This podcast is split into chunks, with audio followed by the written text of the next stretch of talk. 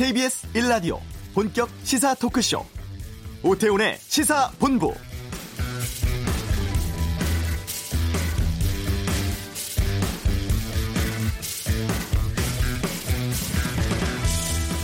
전국이 미세먼지로 몸살 앓고 있습니다. 봄철 황사 수준에 그쳤던 대기 오염 이제 계절 없이 확대되고 있고 건강, 생명 심각하게 위협할 정도입니다.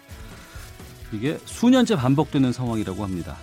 한마디로 미세먼지는 일상화가 됐고 대책도 근본적으로 달라져야 한다는 것이죠.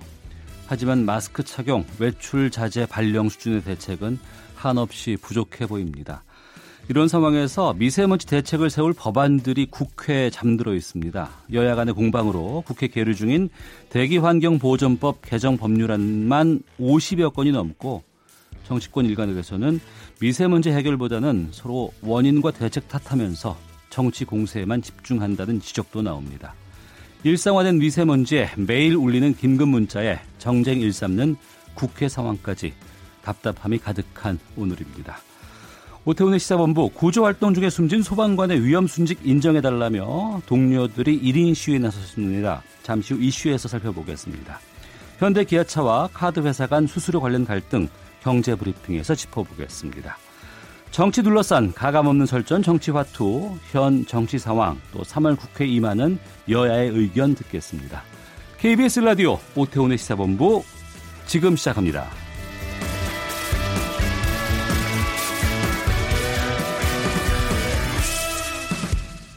네, 오후를 여는 당신이 꼭 알아야 할 이 시각 가장 핫하고 중요한 뉴스. 박찬형 기자의 방금 뉴스 함께하겠습니다. KBS 아, 박찬형 기자와 함께 하겠습니다. 어서 오십시오. 네, 안녕하세요. 예, 오늘 어떤 뉴스들 많은 분들이 관심 갖고 있는지요? 네, 지금 이 시각 현재 어, 포털에서 네티즌들이 관심 가지고 있는 뉴스 한번 살펴보고 왔는데요. 네. 어, 방금 말씀하셨다시피 미세먼지에 가장 큰 관심 보이고 있고요. 김정은, 트럼프, 평양, 황교안, 네. 갤럭시 S 뭐 이런 어, 키워드로 해서 뉴스가 소비가 되고 있습니다. 예. 미세먼지야 지금 며칠째 계속되는 그 고농도 미세먼지 때문에 관심이 높은 거고요. 김정은 위원장은 오늘 새벽에 평양에 도착했다는 소식 들어와 음. 있고요. 음. 그리고 갤럭시 S10는 아무래도 새로운 그 기종이 나오면서 사전 예약제 때문에 이렇게 기사 소비가 많은 것 같습니다. 네. 트럼프 대통령은 어, 미국 내에서 그 본인이 코너에 지금 몰리고 있는데 더해서 오늘 어, 새로 들어온 뉴스는 김정은과 회담에서 한미 연합 군사훈련 논의조차 하지 않았다라는 어. 소식 소비가 지금 많이 되고 있습니다. 아, 이 포털 관련 뉴스 외에 지금 현재 전체 언론사들의 이 시각 현재 홈페이지 메인 화면을 분석해 봤는데요. 네. 대부분 네티즌들의 관심사들과 그 홈페이지 언론사들이 올린 것들이 거의 비슷한데 눈에 띄게 지금 이 시각 올라오는 기사가 1인당 국민 소득이 3만 달러를 돌파했다. 이 소식이 눈에 띄고 있습니다. 그런데 이 뉴스는 이전에도 여러 번 좀 다루지 않았었나요? 아, 1월에 저희가 한번 다뤘었습니다. 예. 그때는 예. 어, 3만 달러를 넘을 것으로 추산된다라고 하고 구체적인 숫자는 그때 나오진 않았었고요. 예. 오늘은 한국은행이 지난해 1인당 국민소득 잠정치를 공식적으로 발표했습니다. 아, 구체적으로 나온 건데, 아, 건데요. 지난해 1인당 명목 국민 총소득이 3만 1,349달러, 우리 돈으로 해서 3,400만 원 조금 넘는 겁니다. 1년 음. 기준입니다. 2017년보다 그러니까 달러 기준으로는 5.4%가 늘었습니다. 네. 아, 그러니까 우리나라의 가계 그리고 기업, 정부 모든 경제 주체들이 지난해 생산한 총 부가가치를 사람 수로 나눈 게 이렇다는 겁니다. 음. 우리나라에서 외국인들한테 지급한 소득은 뺀 수치인데요. 네. 2006년에 1인당 그 GNI가 2만 달러를 넘었었거든요. 그러니까 12년 만에 3만 달러를 돌파했습니다. 수치상으로 보면은 굉장히 좋아 보이는데 수치상으로만 좋은 것 같은 느낌이 좀 들어요. 그렇죠. 국민들 개개인들이 어, 체감하는 거는 사실 그렇지 않은 사람들이 굉장히 많을 거예요. 예. 만약에 이걸 느낀다면 중산층 이상 뭐 고소득층이라든지 음. 반면에 서민층이나 저소득층 같은 경우는 도대체 이게 무슨 소리인지 이해하지 못하는 그런 사람들도 굉장히 많은 건데 앞서 말씀드렸다시피 이게 1인당 국민 소득이 늘어났다는 건 전체 평균이 그렇다는 거고요. 네. 개개인 소득이 그만큼 늘어났다는 건 아닙니다. 가계, 기업, 정부, 생산을 모두 합친 개념이고 게다가 여기에 더해서 뭐 최근 계속 뉴스로도 전해지고 있는데 양극화가 심화돼서 소득의 상당수는 지금 고소득층으로 지금 넘어가고 있거든요. 예. 이게 이제 수치상으로도 나오고 있습니다. 소득 상위 20% 그리고 하위 20% 간의 격차가 지난해 11년 만에 최고치를 기록했, 기록했다 이렇게 나오고 있는데 다시 말해서 1인당 국민소득이 3만 달러를 넘었는데 음. 국민들이 체감을 못한다는 건 이렇게 많이 가진 사람들한테 그만큼 소득이 지금 많이 돌아가고 있다라는 거고요.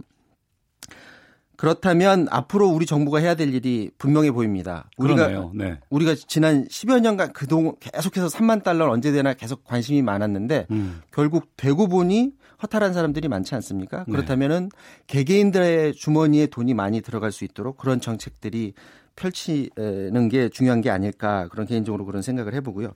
오늘 또 다른 수치도 나왔는데 아, 지난해 실질 국내 총생산 GDP 성장률 잠정치가 나왔는데 연 2.7%로 나왔습니다. 네. 지난 11월에 속보치하고 지금 같은 숫자인데 지출 항목별로도 나왔거든요. 민간 소비가 7년 만에 가장 높은 2.8%, 정부 소비는 11년 만에 최고치 5.6%. 자, 지난해 정부가 경기 부양하려고 그만큼 돈을 많이 썼다는 거죠. 그런데 건설 투자가 20년 만에 가장 낮은 마이너스 4% 기록했습니다. 그러니까 네. 건설 분야에 돈을 많이 쓰지 않았다는 거죠. 어. 아무래도 어, 건설을 통한 경기 부양이 굉장히 쉬운 방법 중에 하나인데 그 전에는 이런 거 많이 했었잖아요. 그 이전 정부에서 많이 썼던 게 이게 음. 수치상으로도 금세 나타날 수 있는 분야이긴 한데 네. 현 정부가 출범하기 이전부터 기치로 내세웠던 것이 이렇게 건설로 해서 경, 경기를 살리고 하는 것들 이제 음. 앞으로 하지 않겠다라는 것을 외쳐 왔었는데 아, 이렇다 보니까 아, 악영향을 준 것으로 보이는데 앞으로 그럼 아, 정부가 어떻게 할지 건설에 예. 계속 외면할지 아니면 지금이라도 당장의 국민들의 그 체감하는 것을 높여주기 위해서 근본 처방은 아니더라도 건설에 좀 더 투자를 할지는 좀 더 지켜봐야 될 것 같습니다. 네. 그리고 앞서서 이제 한유총 관련된 이야기들 많이 관심을 끌고 있다고 해 주셨는데 그 개원 연기 강행으로 상당히 문제가 됐었고 하루 만에 계약 연기는 철회가 됐어요. 네, 네, 그렇습니다. 한국 유치원 총 연합회가 유치원 계약 연기를 철회하면서 오늘 대부분 사립 유치원이 정상 개원했습니다. 아, 교육당국은 이미 계약이 6일 이후로 잡혀 있던 일부 유치원들을 빼고 대부분 사립 유치원이 오늘 정상적으로 문을 열었다고 밝히고 있는데요. 시도교육청도 오늘 아침에 어제 그 문을 닫았던 그 유치원들에 다 나가서 다시 현장 조사를 벌이고 있고요. 그런 조사를 통해서 더 압박을 가하겠다라는 의도로 풀이가 됩니다. 관심은 이번 일을 강행했던 한유총에 대한 설립 허가 취소 부분인데 어제 서울시 교육청이 허가 취소하겠다 이렇게 밝혔었죠. 어, 조희연 교육감도 오늘 오후에 직접 허가 취소 방침을 공표할 계획이라고 합니다. 그 이덕선 한유총 이사장이 어제 계약 연기 첫날에 바로 이제 철회를 발표하면서 며칠 안에 자신의 거치도 발표하겠다라고 얘기를 했는데 과연 이 문제가 이사장 한 명이 자리에서 물러나서 해결될 문제인지 음. 사실 따지고 보면 정부도 강경하게 대응한 것도 있긴 하지만 워낙에 여론이 차가웠습니다. 네. 그 유치원 에 대해서보다는 국민들, 그러니까 학부모들 편에 서서 이 사안을 바라봤었고요. 또 참여 유치원도 저조했었고 결국 본인들이 일을 키워놓고 해결, 해결 방안이 지금 없는 상태에서 지금 상황까지 온 건데요. 음. 이 상황이 이사장 한 명의 사퇴로 그냥 무마되고 말 것인지 네. 정부의 네. 대응을 좀 더 지켜봐야 될 것 같습니다. 알겠습니다. 한 소식만 더 짧게 좀 네. 보겠습니다. 네. 그 고 김영균 씨가 작업을 하다가 숨졌던 사업장이 태안 화력 발전소였는데 여기서 또 사고가 났어요. 네, 네, 그렇습니다. 어제 오후 2시 10분쯤에 사고가 났는데요. 태안 화력 발전소 2호기에서 47살인 한 하청업체 직원이 설비를 점검하다가 보일러에 석탄을 채우는 이 장비를 피하려다 또 설비에 끼어서 어, 사망한 건 아니고요. 왼쪽 어깨뼈가 골절되는 부상을 입었습니다. 발전소 측은 2인 1조로 근무를 하던 중이어서 사고가 난 뒤에 신속히 조치를 했고 생명에는 지장이 없다라고 밝혔지만 결국 어 2인 1조 조치는 본인들이 자발적으로 한 게 아, 아니라 정부가 사실 압력을 넣어서 했던 조치 아니겠습니까? 네. 어, 당시 그 이전 사고를 보면 이전 어, 태안화력 발전소에서 났던 사고를 보면 일주일 뒤에 정부가 모든 석탄 발전소를 대상으로 위험 설비 점검을 하려면 2인 1조 근무를 시행하도록 하는 긴급 안전 조치를 그때 시행했었거든요. 네. 결국 그 조치 때문에 이번에 더 큰 사고를 사실은 막은 점도 있었고요. 음. 어, 또 공교롭게도 지금 이 기간이 고용노동부에서 행정 지도를 지금 나서고 있는 기간이라고 합니다. 어. 안전하게 지금 작업장이 가동되고 있는지를 지켜보는 그런 기간이라고 하는데 때마침 지금 사고가 나서 아이고. 태안 화력발전소에서 안전점검이 추가적으로 어떻게 이루어질지 또 이것도 지켜봐야 될 것 같습니다. 알겠습니다. 방금 뉴스 박찬영 기자와 함께했습니다. 고맙습니다. 네. 자, 이어서 이 시각 교통 상황 살펴보겠습니다. 교통정보센터의 이승미 리포터입니다. 네, 이 시각 교통 상황입니다. 점심시간이 되면서 교통량은 많이 줄었습니다. 다만 뿌연 미세먼지 속에 여기저기 사고 소식이 주로 있고 있는데요.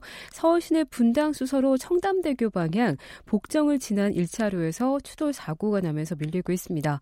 강변북로 구리 쪽은 성수대교와 영동대교 사이 사고 처리하고 있어서 막히고요. 올림픽대로 하남 쪽으로는 동작대교와 반포대교 사이 1차로에 고장난 차가 있어서 부근 속도 떨어집니다. 고속도로는 작업 여파를 받는 곳이 있습니다. 서울 외곽순환고속도로 판교에서 구리 쪽이고요. 광암터널 부근 4차로와 갓길에서 사고 시설물 복구 작업을 하고 있습니다. 서안암부터 3km 지나기가 어렵고 경부고속도로 서울 방향으로 남이분기점 부근 정체 작업 여파고요. 청주 영덕고속도로 영덕 방향 내서 3, 4터널 안에서 작업을 하고 있어서 부근 3km 구간이 밀리고 있습니다. KBS 교통정보센터였습니다.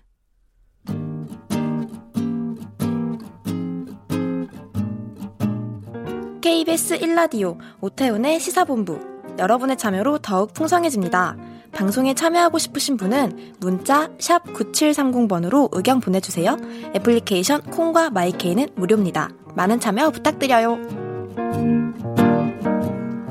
최근 구조 활동을 하다가 숨진 소방 공무원의 위험 직무 순직이 부결되는 일이 있었습니다. 강연희 소방경의 이야기인데요. 어, 이 위험 직무 순직 인정을 위해서 고인이 근무를 하던 익산 소방서를 중심으로 동료 소방관들이 1인 시위를 이어가고 있다고 합니다. 아, 고 강연희 소방경의 동료 익산 소방서 정은의 아, 인화 119 안전센터장과 이야기 나눠보겠습니다. 전화 연결되어 있습니다. 나와 계시죠? 네, 안녕하십니까? 예. 어, 정원혜 센터장님께 좀 여쭙겠습니다. 먼저 그 동료였던 강현희 소방경이 어떤 업무를 하다가 어떻게 돌아가시게 된 건지 설명부터 좀 해주세요. 예, 저희 강소방경이 작년 4월 2일 어, 신고는 교통사고로 사람이 쓰러져 있다 네. 이런 신고를 받고 구급 출동을 나갔습니다. 예. 그래서 4차선 왕복도로에 1차선에 사람이 이제 누워 있으니까 어, 차량은 없어도 뭔가 교통사고로 저 사람 저분이 쓰러져 있구나라고 생각을 예, 했고 또 예. 그렇게 예. 신, 생각에 신고를 하셨겠죠. 저희 구급대원도 그분을 이송을 했는데 그분이 실은 주치자였던 였던 거죠. 어. 그렇지만 저희 구급대원은 뭐 술을 마셨다고 해서 이송을 안 한다거나 그럴 수는 없, 잖아요 그래서 그 의식이 없는 주치자를 이송하던 중에 예. 차 안에서 이분이 의식을 회복하고 계속 음, 폭언도 하고 폭행도 하고 입에 담지 못할 그런 욕들을 하면서 계속 듣고 이제 음, 병원까지 이송한 그 후부터 오늘 제가 폭행 신고를 하긴 했지만 예. 계속 조사 받을 때부터 저희 강수관경이 어 끔찍하다 욕 들은 게 어. 어. 머리가 아프다 이렇게 얘기를 했었고 예. 그 다음 날 와서부터는 잠을 밤새 못 잤다 딸꾹질이 심하다 이게 부토가 나올 것 같다 이런 얘기를 했었고 아팠고 그리고 어, 출혈로 쓰러졌고 그리고 사망을 한 사건이거든요. 아 그러면 강현희 소방경께서 그 사망 원인은 어떻게 나왔습니까? 네, 사망 원인은 뭐 의사협회나 뭐, 뭐 저기 주치의님이나 분쟁 조정원 의료 분쟁 조정원이나 예. 그런 데서는 어이 폭언 폭행이 그분의 사망과 가능성이 있다. 뭐그 그 촉발할 어, 그 촉발을 한 걸로 사료된다. 어. 이런 식의 가능성을 인정을 했거든요. 예. 업무 중에 그런 일을 당했고 그렇기 때문에 이제 어, 동료들은 위험 직무 순직 인정 받아야 된다라고 지금 계속 1인 시위를 하고 계시는 거 아니겠어요? 네, 그렇습니다. 그런데 그 담당 부서에서는 이걸 인정하지 않는 뭐 이유가 무엇인지 좀 궁금하네요. 예, 그 인사혁신처에서 그 심사를 했었는데 그쪽 그 담당 부서에서는 강혜인 소방경의 그 업무가 그렇게 위험하지 않다. 예. 고도로 위험한 일이 아니다. 이런 얘기. 또 강현희 소방경의 그 질환으로 숨진 것이 뭐 기저질환 어, 그런 것이 있었기 때문에 직접적인 원인이 아니다 이렇게 얘기를 하고 있는데 네. 저희로서는 이 강현희 소방경 그간 그 건에 관한 그러니까 뇌가 어, 관련 질환한 진료 이력도 없었고 음. 어 그거에 관한 뭐 증상 호소도 없었고 굉장히 건강했거든요. 네. 구급 대원들이 뭐 고질병이 허리 요통 그거 음. 외에는 아픈 데가 없었던 직원이었고 그 그날 이후부터 증상을 호소하고 그리고 뇌동맥 출혈로 쓰러져서 사망을 했는데 네. 그것이 어떤 인과관계를 또 이렇게 전문가들도 어그 가능성을 다 얘기를 해줬고 또 구급 대원들이 그렇게 뇌혈관 질환으로 사망할 수 있다는 논문은 정말 도서관 하나를 채우고도 남는다고 그래요. 어. 그런 자료들이 있는데 그 인과관계성을 부인한다거나 또 그 업무가 그렇게 위험한 업무냐 예. 이렇게 얘기를 한다는 것에 대해서 동료들은 어, 좀 납득이 안 되고 어. 나아가서 이런 위험 업무를 인사휴직처에서 판단을 하겠다는 건가? 왜냐하면 네. 작년에 제정된 공무원 재보상법에는 그렇게 화재 구조 구급 활동 그리고 뭐 지원 활동, 네. 뭐 훈련까지 혹은 복귀까지 이렇게 두텁게 보호를 해놨, 해놨거든요 법에서. 음, 네. 그런데 인사휴직처에서 그런 걸 무시하고 사회적으로 이렇게 심사를 물론 인사휴직처에서 심사위원회에서 했다고 하는데 음. 음, 납득이 안 되는 것이 그 심, 어, 심사위원회는 현장 전문가가 없습니다. 네. 예, 의사분하고 법률가 하고 공무원만 있어요. 음. 그런데 위험 직무 순직을 한다 그러면 그 위험에 관한 위험 현장에 대해서 아는 현장 전문가가 있어야 한다고 생각을 하거든요. 저희가 좀 하나씩 좀 여쭤볼게요. 우선 네네. 우선 강 소방경이 돌아가시고 나서 순직은 인정이 됐다면서요? 네네. 어. 순직이라고 하는 건 일반적인 공무원들이 예. 어, 근무를 하다가 어, 이제 지쳐서 뭐 과로로 죽, 사망할 수도 있고 스트레스로 사망할 수도 있고 이렇게 하겠죠. 예. 사고 사망할 수도 있고 그런 건 순직인데 네. 위험 순직 같은 경우에는 평소에 어. 어. 고도로 위험한 일을 하는 공무원에 한해서 예. 그 고도로 위험한 활동을 하다가 사망을 하면 위험 순직으로 인정을 해줘요. 어. 예를 들면 화재 구조 구급 뭐 현장이나 네. 아니면 범인 체포 현장이나 이런데 이런 현장에서 음. 어떤 요인이 직접적인 원인 이를테면 가해자가 있다든가 네. 뭐 사고로 뭐 사망을 한다거나 그럴 경우에 인정을 해주는 게 위험 순직이거든요. 어. 근데 앞서서 그 위험 순직 안에 구급 활동, 구조 활동도 포함되어 있는 것 같은데 불 끄는 네. 일은 아니더라도 이렇게 구조 담당하는 일을 통해서 이런 그 불미스러운 일이 발생을 하게 되면은 인정할 수도 있지 않을까라는 이런 의견도 좀 있지 않을까 싶네요. 그렇죠. 법에는 구급 작업이 분명히 위험 업무이고 예. 그리고 최근 5년간 구급 출동하다 교통사고가 1250건 그리고 여기 폭행 사고가 860건이거든요. 예. 이런 구급 업무가 위험 업무가 아니라면 음. 어떤 게 위험 업무인지 뭐 이 구급 업무를 위험 순직에 대한 그 법에다 놓은 그 취지를 모르겠다는 거죠. 네. 이걸 위험하다고 생각을 안 한다면. 어.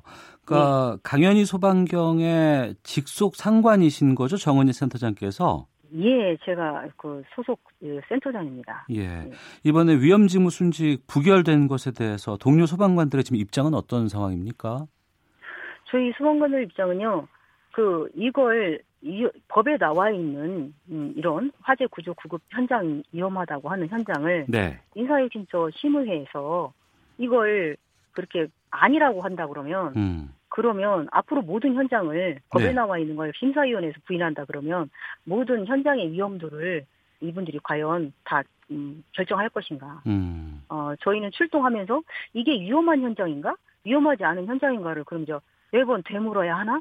그런 생각을 하는 거죠. 네. 기본적으로 저희는 그 출동은 다 위험한 현장이라고 생각을 하고 있었는데. 예. 예. 그래서 일선 소방관들이 이 부분에는 좀 약간 저희가 충격을 받았습니다. 그러니까 이게 부결된 게 그 인사혁신처의 심사위원회에서 결정된 거라고 말씀하셨잖아요. 네네. 이 재심은 가능합니까? 재심은 저희가 알기로 4월에 일정이 있는 걸로 알고 있고요. 예. 네.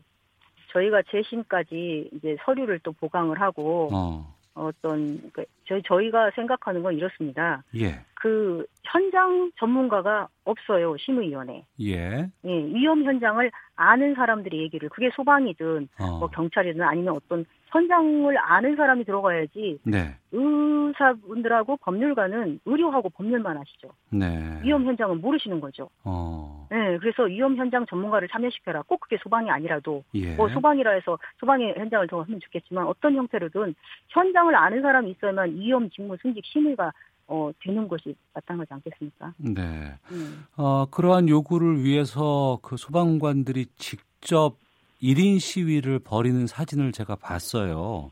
네. 어떻게 지금 이 1인 시위 하고 계시는지를도 좀 알려주시죠. 네, 저희로서 이렇게 공무원들이 그 피켓을 들고 제복을 입고 길거리에 나서는 것이 뭐 그 과연 적 타당한 일인가 저희도 고민을 많이 했고 네. 이렇게밖에 할 수 없나 생각을 많이 했는데 어 이번 강연희 소방병뿐만 아니라 현장에 대한 이해를 너무 사람들이 모르고 음. 어, 정책 결정하거나 어떤 일에 중요 결정하시는 분들이 아무래도 책상에서 일을 하시기 때문에 네. 그런 걸 모르는 것 아닐까. 음. 그래서 저희 의견을 좀 어, 국민들에게도 알리고 네. 인사혁신처에도 알리고 싶어서 인사 어, 혁신처 앞에서 직원들이 음, 전부 나와서 하고 있고요. 예. 음, 아무튼 현재는 몇백 명 정도가 신청을 해서 아, 그 앞에서 하루에 뭐 한 20명 이상 이렇게 번갈아 릴레이 시위를 하면서 시민들이 또 지나가면서 물어보세요. 음. 물어보시면 자료도 드리고 네. 어, 그렇게 지금 하고 있는 동료들이 그러고 있는 형편입니다. 예. 이 제복을 입고 1인 시위를 한다는 것이 참 그 선 결정하기가 어려운 부분도 있지 않았을까 싶은데 어떠셨는지요? 네, 저희가 제복을 입고 나간다는 것이 어, 좀 그렇죠. 현장에서 쓰는 제복을 입고 나간다는 건 극한 상황 아니면 그러고 싶지 않은 네. 생각들이고 음. 그런데 이 현장의 위험을 그 또 이런 어, 희생을 어 인정해주지 못한다라면 네. 저희 직원들이 어떤 일을 맘 놓고 근무할 수가 없다는 생각이 들어요. 어. 작년에 재해보상법이 제정된 시도 그랬고요. 예. 어, 직원들이 그러니까 공무원들이 안심하고 직무에 전념할 수 있도록 그 법을 제정까지 해, 놨던 거거든요. 네. 그런데 그것이 안 된다 그러면 매번 저희는 어, 질, 의문을 좀 갖겠죠. 네. 그리고 위험한 현장에서는 저희 도 어, 소방 현장 활동은 뭐 예측하고 하는 것보다는 그 순간에 1초의 판단이 저희도 살, 살고 죽을 수 있고 국민들도 저희 구조해야 되니까 살고 죽을 수 있고 하는데 어. 그런 현장에서 이게 과연 얼마나 위험할까? 100% 예. 위험할까? 50% 위험할까? 그런 고민들을 한 번씩 하는 건 옳지 않은 것 같고 그래서 이런 상황을 이런 상황을 모르시는 것 같다. 어. 정책 결정하시는 분들이 그래서 그런 상황을 저희가 직접 설명을 하기 위해서는 어쩔 수 없이 어 저희의 모습을 보이고 어 하는 것이 그래도 낫겠다. 어, 뭐 여러분들이 심려를 또 하시기도 했지만 예. 그래도 그것이 낫겠다라고 하는 현장 대원들의 의견을 어, 수렴해서 지금 1인 시위를 나서게 되었습니다. 그러니까 화재 현장에서 우리 국민들의 생명을 구하는 일을 하시는 분들이 소방관으로 알고 있습니다. 근데 지금 이 구조 활동 중에 이런 일이 벌어졌고 또 이게 또 주치 폭행 등으로 인해서 여러 가지 상황들이 좀 벌어졌다는 것들도 좀 놀라운 그런 생각이 좀 드는데요. 이런 일들이 종종 있나요? 벌어지나요? 어, 음, 숫자적으로 말하면 5년간 1280건 교통사고, 그 다음에 폭행은 지금 저희한테 신고된 것만 860건입니다. 어. 그런데 이제 국가인권위원회에서 2017년도에 조사한 자료를 보면, 네. 어, 소방공무원들이 이, 이 폭행 당한 것을 한 40%밖에 신고를 안 해요. 네. 아주 센 폭행만 신고를 하고, 어. 한60% 정도는 그냥 몇 대 맞은 정도는 그동안 신고도 안 해왔고, 그냥 맞고 말고, 뭐 폭언은 말할 것도 없고, 그것 때문에 어떤 사람들은 뭐 최근에 언론에도 나왔는데 예. 뭐 소방 공무원 하다가 관두셨대요. 어. 이렇게 맞고 어 막 욕을 듣고 음. 그것이 너무 괴로워서 공황 장애가 생기고 이러고 있다가 내가 나를 죽일 수도 있겠구나. 그런 생각이 들어서 소방 공무원을 나는 관둬서 나는 왜 소방 응급 소방 대원을 관뒀나 이제 그렇게 글 쓰고 하셨더라고요. 아, 그런 일들이 어디 부러지거나 피나거나 하지 않는 한 음. 어, 얘기를 할 수 없기 때문에 네. 그냥 그, 그 혼자서 사귀고 만 그런 건들이 이 드러난 폭행건보다 더 많다는 얘기죠. 아, 알겠습니다. 청취자 3420님께서 어, 청와대 국민청원 해야 할 사안 같습니다. 아직도 우리나라가 이렇다는 게 속이 상합니다. 라는 의견도 보내주셨습니다. 소방관들의 업무 환경 참 열악하다는 보, 어, 보도들 또 지적들 저희들도 여러 번도 좀 다뤄본 적이 있었는데 알겠습니다. 좀 소방관 여러분들의 업무 환경 좀 더 안전하고 좀 편안해지기를 좀 바라면서 인터뷰 마치도록 하겠습니다. 정은혜 센터장님과 함께했습니다. 말씀 고맙습니다. 네, 감사합니다. 헤드라인 뉴스입니다. 오전부터 서울 경기 등 수도권과 충청 전라 등 대부분 지역에서 초미세먼지가 나쁨에서 매우 나쁨 수준까지 관측되고 있습니다. 폼페이오 미국 국무장관은 현지 시간 4일 베트남 하노이 북미 정상회담의 후속 협상과 관련해 향후 수주 내에 평양에 협상팀을 보내기를 희망하고 있다고 밝혔습니다. 통일부는 남북 이산가족 화상상봉을 위한 장비의 국제사회의 제재 면제와 관련해 현재 유관국의 협의 절차가 진행되고 있다고 밝혔습니다. 주요 대기업들이 올해 상반기 대졸 신입사원 공개 채용을 본격적으로 시작했습니다. 수시 채용이 확대되면서 신입 공채 규모는 다소 줄어들 전망입니다. 국제유가 하락과 유류세 인하 조치, 채소류 가격 하락 등으로 소비자 물가 상승률이 2년 반 만에 가장 낮은 수준을 기록했습니다. 지금까지 헤드라인 뉴스 정원나였습니다.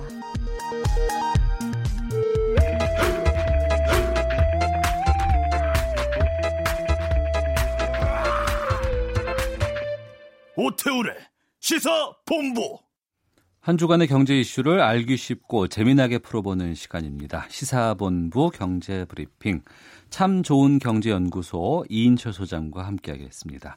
어서 오세요. 네, 안녕하세요. 예.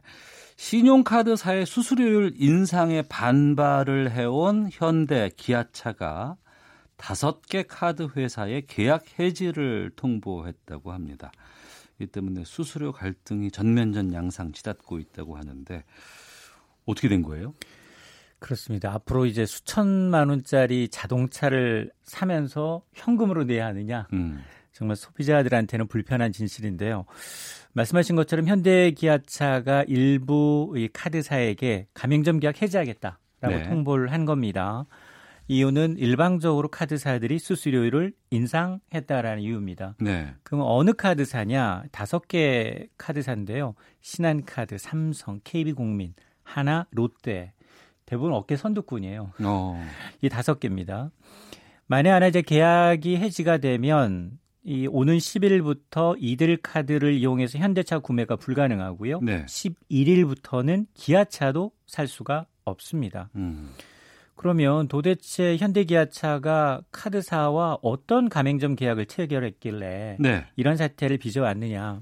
현재 어, 이 현대차는 1.8%의 카드 수수를 적용받고 있는데 1.8% 현재가요. 네. 네. 예. 근데 이제 카드사들은 이것을 1.9%로 올리겠다라고 통보를 한 겁니다. 예. 이게 일방적으로 받았다라는 게 업계 얘기예요.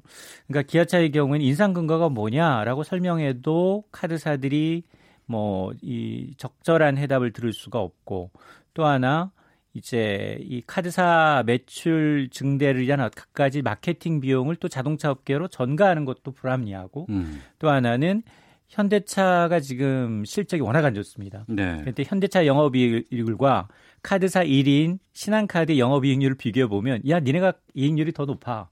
근데 이걸 우리한테 덤터기 씌운단 말이야. 이런 논리가 있는 겁니다. 음.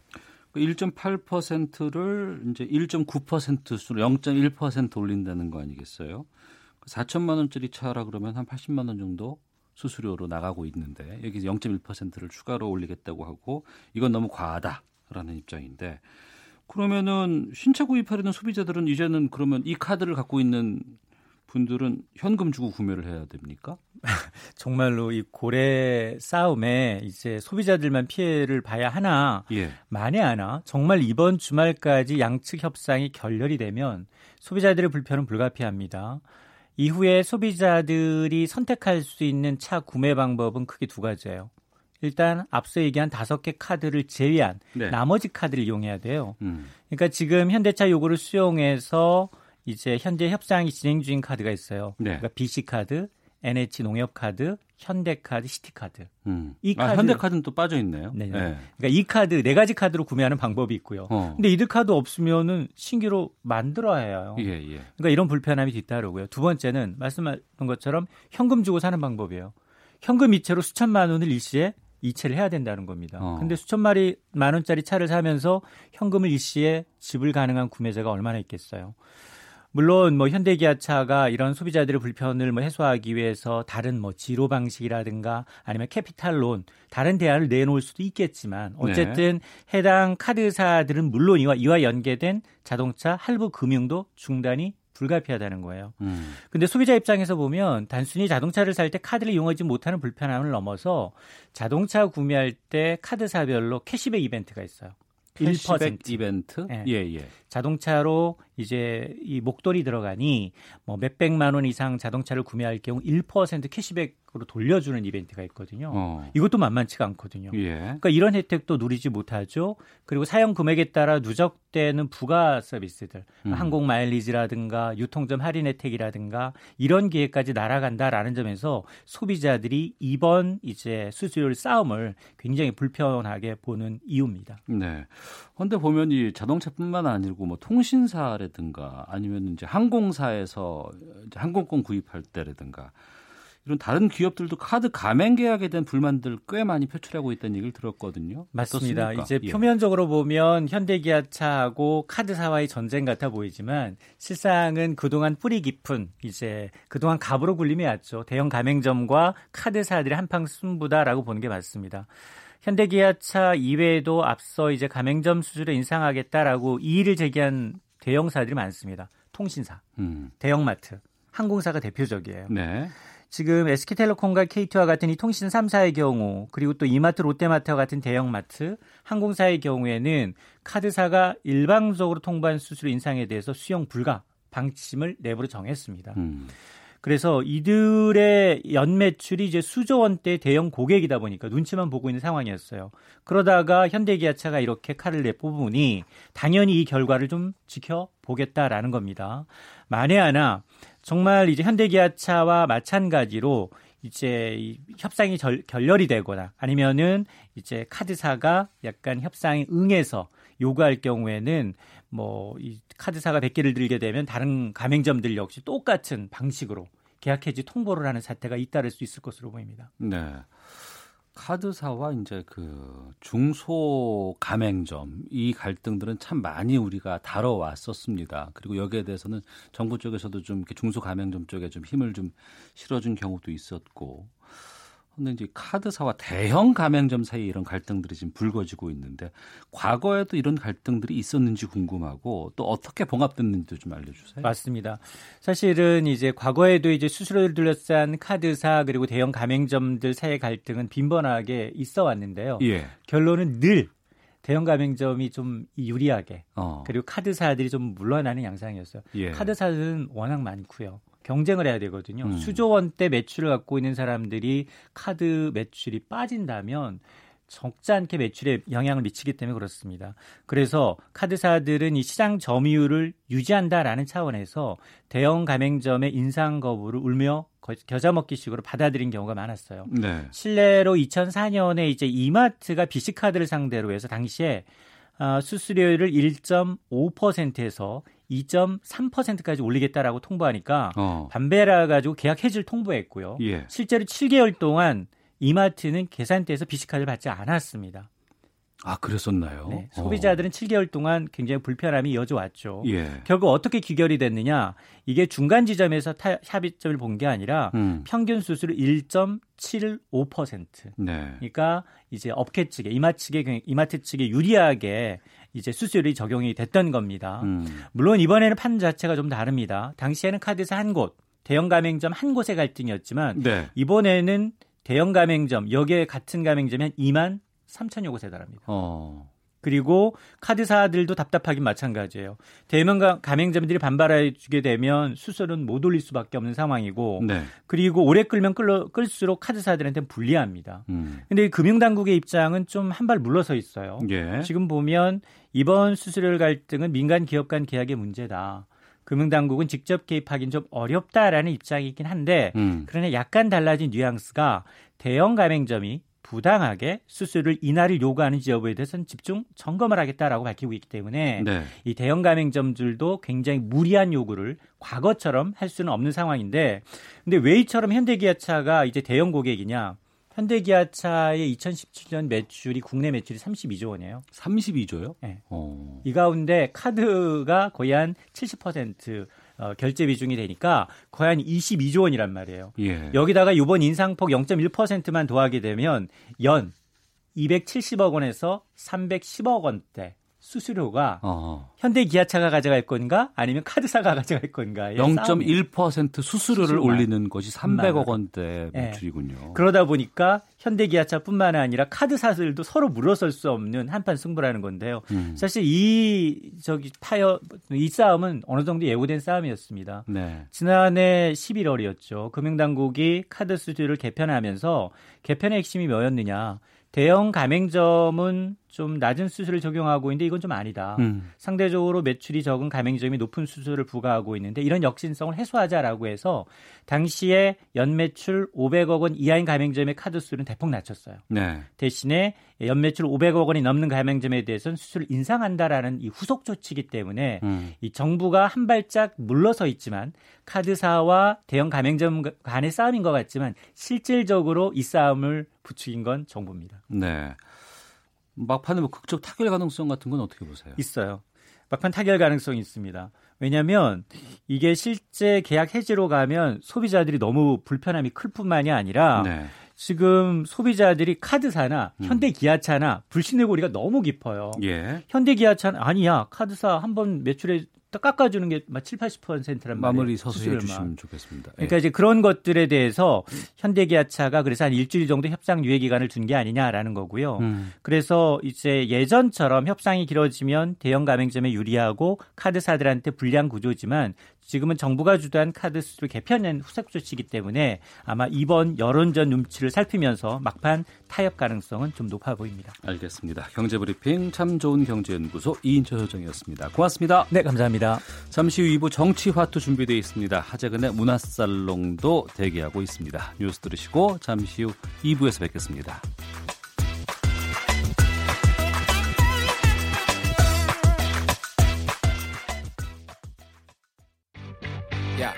왜? 점심시간에 뭐하냐? 자야지. 야 그러지 말고 이거 한번 들어봐. 아 뭔데? 지금 당장 라디오를 켜봐. 나른한 오후 깨울 시사 토크쇼. 모두가 즐길 수 있고 함께하는 시간. 유쾌하고도 신나는 시사 토크쇼. 오태훈의 시사본부 네, 시사본부 2부 시작하겠습니다. 시사본부는 청취자 여러분들의 참여를 기다리고 있습니다. 샵 9730번으로 의견 보내주시면 방송에서 바로 반영토록 하겠습니다. 짧은 문자 50원, 긴 문자 100원의 정보 이용료 있고 어플리케이션 콩 참여는 무료입니다. 매주 화요일 현안 둘러싼 여야 국회의원들의 가감없는 설전 정치화투가 있습니다. 더불어민주당의 김성환 의원 자리하셨습니다. 어서 오십시오. 네, 안녕하세요. 김성환입니다. 예, 그리고 자유한국당의 백승주 의원 나오셨습니다. 어서 오십시오. 예, 경상북도 구미의 자유한국당 백승주 의원입니다. 안녕하십니까? 예. 어, 먼저 한유총 관련된 이야기로 시작을 하겠습니다. 집단 계약 연기 사태가 있었고 하루 만에 끝이 났습니다. 이번 한유총 사태 사태 지켜보면서 여러 가지 의견들 또 많은 생각들 있었을 것 같은데 두 분 먼저 모두 발언 좀 듣겠습니다. 김성환 의원님 먼저. 네, 그 한유총 분들이 유치원을 치킨집에 비유를 했잖아요. 한유총도 다 교육자인데 학생들을 볼모로 자기익을 관찰하려고 하다가 네. 어, 이제 하루 만에 백기를 들었죠. 뭐 정부도 좀 강경하게 대응을 했지만 저희가 확인해 본 바 그 유치원에 보내는 학부모들의 반발이 굉장히 셌다고 해요. 음. 그 학부모들 반발을 보고 이제 결국 하루 만에 철회를 했는데 네.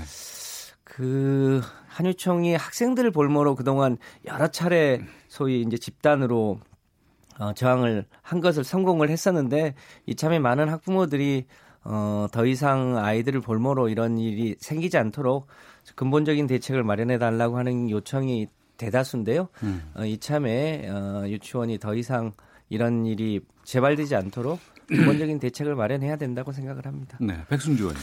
우선 우선적으로 그 한유총이 어, 집단지 계약 연기를 결정한 것에 대해서 저는 신중하지 못했다 고 생각하고요. 어, 하루 만에 처리한 것은 매우 다행스럽게 생각을 합니다. 그런데 이런 국면에서 이 정부가 정말 포괄적인 책임감을 갖고 있는지 참 의심스러워요. 어, 한유총도 우리 국민이고, 예. 우리 정부에 등록된 법인입니다. 음. 이런 한유총이 극단적인 선택을 할 때까지 정부는 뭐 했는가? 네. 참 묻고 싶어요. 어, 정부와 한유총의 관계가 각과 을의 관계가 아닙니다. 한유총에 대해서 주장에 대해서 좀 귀 기울이고 경청하는 모습 그림을 전혀 보지 못했습니다. 네. 저는 한유총이 계약 연기 결정은 조금 신중하지 못했다는 입장을 분명히 가지고 있지만 네. 정부가 이 사회적 갈등에 대해서 정부 역할을 스스로 포기한 게 아니냐. 음. 또 한유총은 다른 사회단체에 비해서 굉장히 그 사회적 힘이 미약합니다. 네. 어, 전체적으로 뭐 정교조라든지 또 민주노조 이런 데 대해서 힘이 약한 단체죠. 어, 힘이 약하다 해서 그런지 교육부 특히 정부가 이 한유총이 주장하는 그 목소리에 대해서 어, 그 좀 목, 길을 좀 기울여서 음. 예방 행정을 했어야 됐다. 이렇게 혼란을 만들어 놓은 데 대해서 포괄적 책임으로부터 자유롭지 못한데 네. 한유총이 백기를 들었다. 어허. 또 무슨 정부가 이긴 것처럼 예. 이런 어, 모습을 취하는 것은 대단히 적절하지 못하다 이렇게 생각을 합니다. 아, 그럼 거기에 연계를 해서 오늘 오후 3시에 서울시 교육청에서 조희연 교육감이 한유총 법인 취소를 통보하겠다고 지금 계획돼 있다고 합니다. 여기에 대해서 백승주 의원께서 좀 입장을 말씀해 주시죠. 제가 오늘 방송을 위해서 이게 그 단체 법인에 대해서 쭉 보고 법인 소재지가 서울로 돼 있고요. 예. 그 정관과 사실 쭉 봤는데 어, 서울교육청이 등록 간청이기 때문에 취소할 수 있겠죠. 이것도 대단히 성급한 거죠. 음. 지금 한유총으로서는 자기들 집단 의사 결정을 해서 그것이 신중하지 못해서 생각하고 바로 철회하고 사과했는데 네. 이 한유총의 목소리를 들어야 되는데도 불구하고 극단적으로 음. 그 법인 등록을 취소하겠다. 법인 등록 취소는 개인으로 치면 사망 선고를 내린 거 똑같잖아요. 예. 이런 조치들을 뭐 법인의 성 위상을 이제 그 단체 위상을 하나의 등록된 법인에서 하나 친목 단체 수를 바꿔서 무력화하겠다는 건데 음. 한유총요 이것도 우리 국민이 만들고 또 교육 교육 관련 단체이지 않습니까? 네. 어, 지금 이틀 삼일 만에 이렇게 무슨 군사 작전하듯이 이렇게 해서 음. 어 하나의 목적한 정책 목표를 정치적 목표를 달성하려는 것은 대단히 잘못됐다. 네. 어, 이 서울시 교육 교육감 좀 이것도 신중해야 된다 생각합니다. 어, 알겠습니다. 네. 여기에 대해서 김성환 의원님. 잘 아시겠습니다만 유치원에 임의적으로 계약을 연기하는 거는 유아교육법에 따르면 명백한 불법이거든요. 그러니까 계약을 연기하는 거는 그 비상재회와 같은 상황에서만 연기를 할 수 있는 거죠. 네. 임의로 이렇게 연기하거나 할 수 있는 사안이 아닙니다. 음. 그런데 그거를 공공연하게 그렇게 하겠다고 사실상 그 단체 회원들한테 일종의 협박 문자 같은 걸 보내고 막 그렇게 한 거 아닙니까? 근데 네. 이거 이게 처음이 아니고 잘 아시겠습니다만 어 우리나라 이제 사립 유치원이 75% 정도 되는데 이 사립 유치원을 그동안은 어, 유아 학원처럼 운영을 해왔죠. 그런데 어, 얼마 전부터 이제 누리 누리 어, 누리 과정 등을 통해서 정부 예산이 들어가기 시작했고 네. 그 정부 예산이 들어가니까 이 정부 예산을 투명하게 쓰라고 해서 에듀파인이라는 것을 계속 권고했는데 음. 그것을 하려고 하는 시도 때마다 그 공청회를 아예 물리적으로 점거하고 그 공청회를 열리지 못하게 한다든지 이런 물리적 행사를 계속 어, 해왔던 거죠. 네. 그런데 이제 작년 연말에 우리 박용진 의원을 통해서 그, 그 일부 유치원이긴 합니다만 그 이제 어, 학부모님들이 내는 어, 학비와 정부가 내는 세금을 다 섞어 가지고 어, 여러 가지 이제 비리 등이 있었잖아요. 그래서 그, 그 참에 이걸 보다 투명하게 하는 일을 계속 했어야 되는데, 건건이 그 부분에 대해서는, 어, 어, 일종의 여러 가지 다른, 이게 무슨 개인 치킨집에 비교하면서, 어, 해왔던 것에 대해서 정부가 오래전부터 이 부분에 대해서는 불관용의 어, 원칙으로 접근하겠다고 예고를 쭉 해왔거든요. 네. 그래서 어, 이러, 이와 같은 일까지 벌어졌는데 무한 책임을 져야 되는 정부 입장에서도 한편으로는 유감이긴 합니다만 어, 이참에 어, 유아 교육과 관련해서 아이들을 볼모로 이렇게 투쟁하거나 이런 것은 좀 어, 정비하고 아이들이 건전하게 유아 교육을 받을 수 있도록 예. 제도 개선을 이, 할 필요가 있다고 이 생각합니다. 부분은요 이렇습니다. 예, 예. 우리도 회사 생활 해봤고 이렇지만은 어느 직장에서도 이, 이제 중징계에 해당되거든요. 법인 음. 등록을 취소한다는 것은 그러면 그분들 얘기를 듣는 소명 절차라는 게 있습니다. 예. 소명 절차를 따지고 사업적 판단도 한번 의뢰해보고 이런 모든 조치들이 진행돼야 되는 겁니다. 이 2, 3일 만에 이 뭐 앞에 그 어떤 간에 지금 집단 계약 연기 결정을 냈고 그게 9% 정도가 동참했어요. 음. 3,875개 단체 중에 365개의 요원이 참가했는데 이런 것들 기다렸다는 듯이 무슨 기다렸다는 듯이 이 사업적 최종심 비슷하게 이렇게 어. 법인 등록을 취소한다는 건요. 예, 예. 이거야말로 정말 잘못된 결정이다. 이것이 한유총이 계약 연기를 결정한 거와 똑같은 어, 신중하지 못한 남을 배려하지 못하고 단체를 배려하지 못한 서울시 교육청이 참 이렇게 춤추면 안 됩니다. 알겠습니다. 이렇게 예. 어, 이런 기다렸듯이 여론이 들끓을 때 그냥 보기 싫은 단체 하나 잘라내고 옛날에 정교조 법에 노조할 때도 다 사업적 판단을 거쳐가서 오랜 동안에 저 심의 조사 소명을 듣고 가는 거거든요. 음. 대단히 유감입니다. 그런 결정을 네. 한다면은. 백승주 의원께서는 이 한유총의 법인 취소에 대해서 상당히 유감을 좀 표해 주셨는데요. 이게 소송이라든가 여러 가지 절차들은 또 남아 있겠죠. 법률 공방은 아마 벌일 것으로 지금 예상이 되고 있는 상황 아니겠습니까? 예, 절차를 제가 뭐 좀 있겠지만 그러나 어. 서울시가 이렇게 2, 3일 만에 지금은 학부모를 생각하더라도 빨리 계약을 하도록 학생들의 피해 없도록 학부모 다스리고 정부 어떻게 지혜롭게 이 문제를 해결할 생각인데 이 완전 갑의 지위를 최대화하려고 하는 거죠. 내가 갑이다. 서울시 아. 교육감 갑이니까 법인단 취소하겠다. 이렇게 나오는 거는 이게 무슨 민주적 절차를 전혀 무시했다 이제 그렇게 볼 수밖에 알겠습니다. 없어요. 일단 여론은 압도적으로 지금 반 한유총 쪽으로 지금 몰리고 있는 것 같습니다. 저희 지금 청취자들 어, 문자도 그런 쪽으로 좀 오고 있는데요. 한유총이 잘못 결정했죠. 집단 예, 예. 학부모 학생을 볼모로 저는 결정 그 자체는 잘못됐는데 그 결정에서 이것을 단체를 이미 단체를 지금 법인 등록된 단체를 단 3일 알겠습니다. 만에 예. 취소하는 그 자체도 비싼 일이다. 예. 822 하나 쓰시는 분께서 계약 연기 철회돼서 다행이고요. 이번 기회에 유치원 3법 꼭 국회 통과됐으면 좋겠습니다. 진원섭님 한유총이 극단적 방법을 선택하니 국민이 분노했습니다. 이런 시기가 아니면 해결하기 어렵다고 생각합니다. 7060님 그간 한유총의 갑질이 심했습니다. 정부 대응에 속 시원합니다라고 의견을 좀 보내주고 계십니다. 아, 이번 것 뿐만 아니고 이미 이전에 지난해 말이었나요? 지난해 하반기에 이제 유치원 3법 관련된 것이 참 많은 어, 논쟁이 있었고 논의가 있었습니다.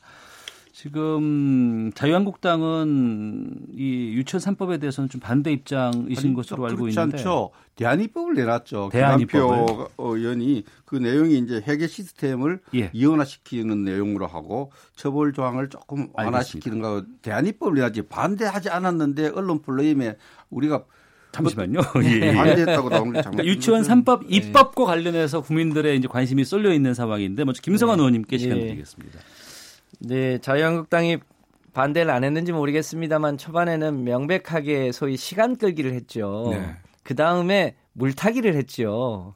그래서 박영진 의원이 이제 유치원 3법을 내놨는데 이, 이것을 빨리 통과하자고 하는 게 다수 학부모들의 여론이었음에도 불구하고 조금만 기다려 달라고 하고 또 일종의 이제 대안입법을 내놨는데 그 대안입법이라는 게 국민적 동의를 얻을 수 없는 입법을 가지고 자꾸 어, 얘기를 하니까 네. 그래서 어, 저희 당과 다른 당이 합해서 지금 유치원 3법을 패스트트랙에 올린 거 아닙니까? 음.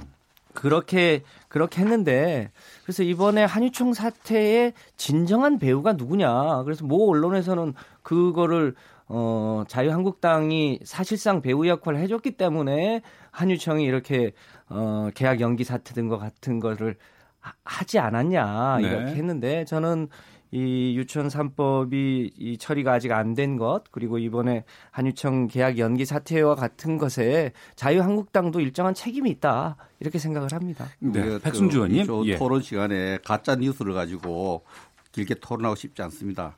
뭐 배우론을 펴는 거 우리 사회는 진짜 여야를 막론하고 유튜브라든지 가짜 뉴스가 너무 넘쳐나요. 어, 이런 가짜 뉴스를 갖고 그 한유총의 정책 결정에 한국당이 예, 개입 개연성을 우리 저 존경하는 의원님께서 말씀하신 데서 유감을 표하고요. 어, 이 지금 중재안이 노출 제출돼 있죠. 바른 미래당의 임재원 의원이 이제 네. 어, 박윤 의원이 제출한 법안에 대해서 어, 중재안을 내놔서 이제 330일 걸쳐서 패스트트랙으로 11월 27일 날 접수돼 있고요. 예. 우리 한국당도 크게 제가 오기 전에도 봤던 국가 국가 회계 관리 시스템 또 무상교육 비용의 성격 처벌 근거 및 수위 이런 부분에 가지고 미세한 차이예요. 그러나 이것을 좀 더 다양한 의견을 수렴해서 해야 되는 입장에서 대안입법을 제출해 놨습니다. 네. 반대하는 거하고 대안입법을 제출한 걸 완전히 다른 거예요. 그럼 어떤 음. 당이 그럼 냈는데 그 당이 저, 그 토론 없이 반대입법 없이 대안입법 없이 바로 통과정이 무슨 그런 그 법이 있겠습니까? 네. 모든 법은 대안입법도 있고 시간이 걸리고 토론이 몇 년씩 몇십 년씩 걸린 법이 있어요. 원하는 시간에 세달 안에 통과시 안 시켜준다서 반대했다는 논리는 프레임입니다. 음. 우리는 반대했다, 반대한 적이 없고요. 이 부분에 대해서 어, 우리가 많은 그 관련자들을 해서 대한입법을 매우 적절한 대안 입법을 제출해 놓고 있고 이건 330일 같이 논의하도록 돼 있습니다. 예. 그러니까 정부 안에 대한 아 정부 안이 된다. 저 그 박용진 3법 여기에 대해서 지금 패스트트랙으로 지금 걸어놓은 상황인가요? 예, 그런 아니, 상태인데요. 중재안이 패스트트랙 있죠. 아, 예, 예. 바른미래당께 예. 패스트트랙 들어가 있는 예, 상황이고 같이 합의해서 올린 건데 이거는 지금에라도 자유한국당이 이 문제를 빨리 처리하겠다고 하면 패스트트랙 트랙 기간이 330일이라 사실은 slow track에 가깝거든요. 그러니까 그렇죠? 그러니까 지금에라도 어, 3월 국회 때 같이 어, 잘 합의해서 처리할 수 있으면 좋겠다고 생각합니다. 최대한 330일이 걸린다는 거고, 예. 그 바른 미래당이 좀 중재안을 내 가지고 임재훈 의원의 중재안이 지금 계류 중에 있어서 최대한 330일이 걸리는데 우리 대안하고 아, 한국당이 대안하고 어, 충분히 수기해 가면서 어, 시간 330일 안에 좀 당길 수 있을 것으로 보입니다. 알겠습니다. 더불어민주당의 김성환 의원, 자유한국당의 백승주 의원과 함께 정치화투 다음 주제로 좀 가보겠습니다. 2차 북미 정상회담 어, 합의에 이르지 못했습니다. 협상 과정의 뒷이야기들 또 여러 가지 책임 공방들 쏟아져 나오고 있는데 여기에 대해서 두 분 의원들과 계속해서 말씀을 좀 이어가 보도록 하겠습니다. 합의문 쓰지 못한 2차 북미 정상회담 그 원인 어디에 있다고 보시든지 김성환 의원께서 먼저 말씀해 주시죠. 예, 어, 대부분의 국민들이 그래도 정상들끼리 만나는데 잘 될 거라고 봤죠. 그런데 네. 막상 뚜껑을 열어보니까 어, 합의가 잘 안 됐는데 미국의 비핵화 요구 수준이 좀 달랐고 북한의 제재 완화에 대한 요구 수준이 좀 달랐고 이런 것 등등이 결과적으로 잘 안 된 원인이죠. 대체로 어, 빅딜로 어, 원샷으로 처리하면 좋겠지만 그게 상호의 신뢰 문제 때문에 네.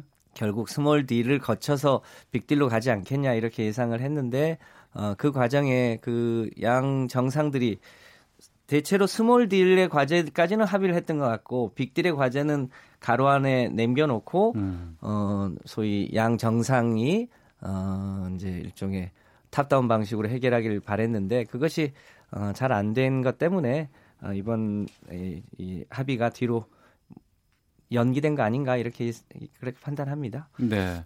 여기에 대해서 백승주 의원님 말씀해 예, 주시죠. 기본적으로 그 미국이 기대했던 북한의 비핵화 의지가 완전히 좌절되는 거예요. 북한이 비핵화 의지가 없다고 판단을 트럼프가 아, 한 것 같아요. 네. 그런 부분이 본질적인 문제였던 그런 기대의 좌절이 있었고 북한으로서도 어, 비핵화와 조금 자기들이 허용하는 비핵화, 생각하는 비핵화 수준에서 완전한 제재 완화를 기대했는데 미국을 그 대통령 만나기 전면적인 제재 완화를 요구했는데 완전히 그 제재 완화할 생각이 없다. 제재 네. 중지하거나 제재를 완화, 제재 폐지할 생각이 없다. 이런 확인되니까 거기에서 어떤 결렬로 갔는데 음. 우리 정부 입장에서는 굉장히 당황스러운 부분이 좀 보증을 쓴 부분이 있거든요. 우리가 미국, 보증을 섰는데 예, 미국에 예. 대해서는 북한 핵 의지 있다. 네. 김정은이 분명히 핵 의지할 거다 이렇게 보증을 쓴 거죠. 네. 또 북한에 대해서는 미국이 어느 수준에서 단계별로 해서 제재 완화할 가능성이 있다. 이런 기대를 준 거죠. 네. 이 보증 쓴 것이 좀 부도난 부분도 있어요. 어. 이 부분 때문에 우리한테 충격을 오는 거죠. 예. 그래서 어, 미국, 북한 또 우리 정부가 기대했던 것이 다 좌절된 상태에서 음. 결렬로 갖고 우리는 좀 외교 참사란 표현이 나올 정도로 네. 보증을 잘못 쓴 이런 부분이 도드라지게 나타났다고 어. 봅니다. 보증이 부도가 났다고 말씀이시죠.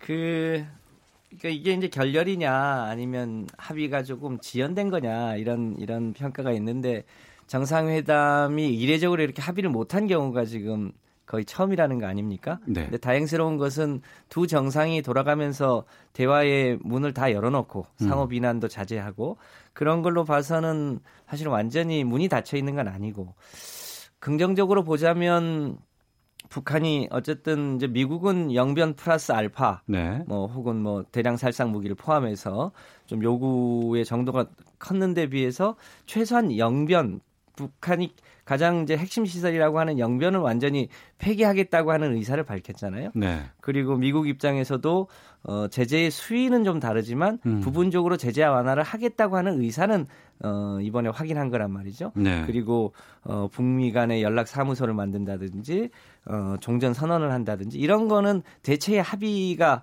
사실상 있었던 거죠. 그러니까 음.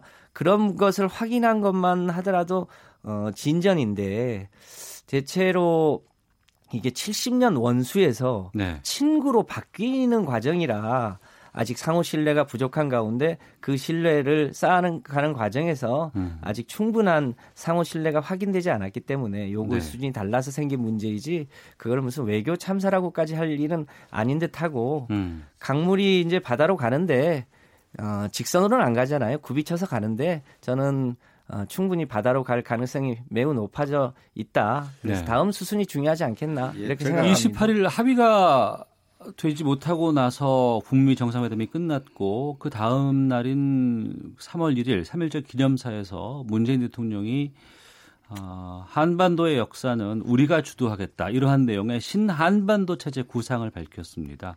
이 교체 상태에도 불구하고 중재자를 넘어서 운전자 역할을 하겠다는 선언으로 평가가 되고 있는데 이 부분에 대해서 백승주 의원님께서 좀 밝혀 주시죠. 예, 우선은 어 외교 참사라는 표현이 좀 거슬릴 수 있을 수도 있지만 열심히 했는데 그러나 어, 그 해당 결과를 우리가 파토나기 26분 전에 청와대가 잘 될 것 같다라고 발표를 했어요. 예. 그런데 26분 이후에 이렇게 파토가 났는데 어, 이 국정이라든지 주미 대사라든지 준비한 사람들이 너무 상황에 대한 워스 시나리오에 대한 음. 예상을 못했다는 점에서 외교적으로 좀 무능했던 부분이 도드라진 거죠. 네. 그리고 지금 이제 3일절 기념사에서 어, 또 그렇지만 어, 우리 가야 될 길은 한반도 새로운 평화 체계를 위해서 가야 된다는 이런 메시지를 남겼고 또 트럼프 대통령과 문재인 대통령이 한 25분 정도 통화를 했죠. 네. 끝나가서 통화를 했는데 좀 음, 우리는 자꾸 듣는 사람이 듣기 좋아하니까 할 말은 없지만 이 중재자를 자꾸 트럼프 이야기했거든. 좋은 중재를 해달라 했는데 저는 이 말씀을 좀 트럼프 말을 듣기가 참 거북해요. 음. 북한과 미국 간의 핵 문제 해결에 대해서 네. 북한이 옛날부터 쭉 몇십 년 동안 주장했는 것이 조미 간의 문제다 핵 문제는 대한민국 빠져라 했거든요. 예. 지금 북한과 미국 간의 이 당사자가 되고 우리가 늘 중재자 역할에 머물러 있다는 게 굉장히 어렵습니다. 그 주도 한편은 주도적인 역할을 하겠다는데 어 사실 트럼프가 기대하는 게 중재자 역할을 공개적으로 일곱 번이나 언급했어요. 음. 그러면 굉장히 아, 쉽습니다 아쉬워서 이제는 어, 중재자 역할을 벗어나야 됩니다. 우리 정부가 당당하게 정말 보증을 해서도 정직한 보증을 하고 정확한 보증을 해야 된다. 북한에 대해서 네. 비핵화 하지 않고는 너 경제적으로 절대 제재 하나 안 되고 안 된다라고 북한에 알려줘야 됩니다. 음. 이런 부분에 대해서 또 미국과도 미국 갖고 있는 핵 정보에 대해서 핵 시설 정보에 대해서 공유해서 네. 같은 입장을 내 가지고 그러한 어 길을 가고 또 그런 상황에서 이제 그 반대급부를 제시하는 이렇게 해야 되는 사실 어 북한이 비핵화하면은 경제 지원을 하겠다 남북 경협을 하겠다는 건 이거는 지난 보수 정권 10년 동안 똑같이 이야기를 했어요. 이명박 정부 때는 비핵 개방하면 3천 달러 소득을 올려주겠다 했고 박근혜 정부는 신뢰 프로세스를 이야기했습니다. 네. 이런 측면에서 비핵화 안 했기 때문에 안 이루어졌거든요. 음. 비핵화에 대해서 북한에 대해서 당당하고 철저하게 요구해야 됩니다. 그런 모습을 국민이 보고 싶어하는 겁니다. 예. 김성환 특사를 특사를 보내가지고 예. 특사를 보내든 다른 물밑 대화에서 북한에 대해서 정확한 메시지를 보낼 상황이다 이렇게 생각을 합니다. 예, 짧게 재반박 네. 시간 드리겠습니다. 어쨌든 지금 대체로 미국이 요구하는 수준과 북한이 요구하는 수준이 완전히 합의에 이르진 않았지만 그 대체로 그, 그 요구의 수준차가 이제 전면에 드러났잖아요. 네.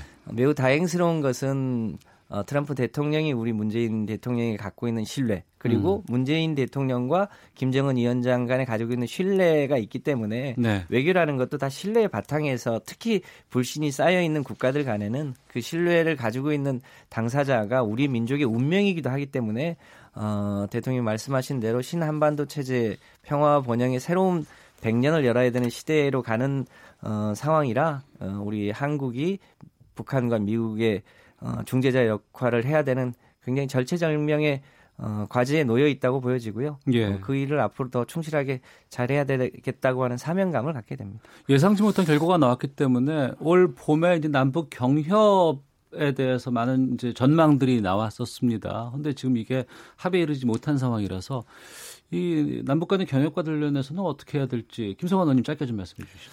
예, 대통령께서도 얘기를 하셨는데 이 제재의 틀 안에서 예. 남북 관계 발전을 통해 북미 대화를 어, 도움을 줄 수 있는 방안을 좀 찾아보자고 했잖아요.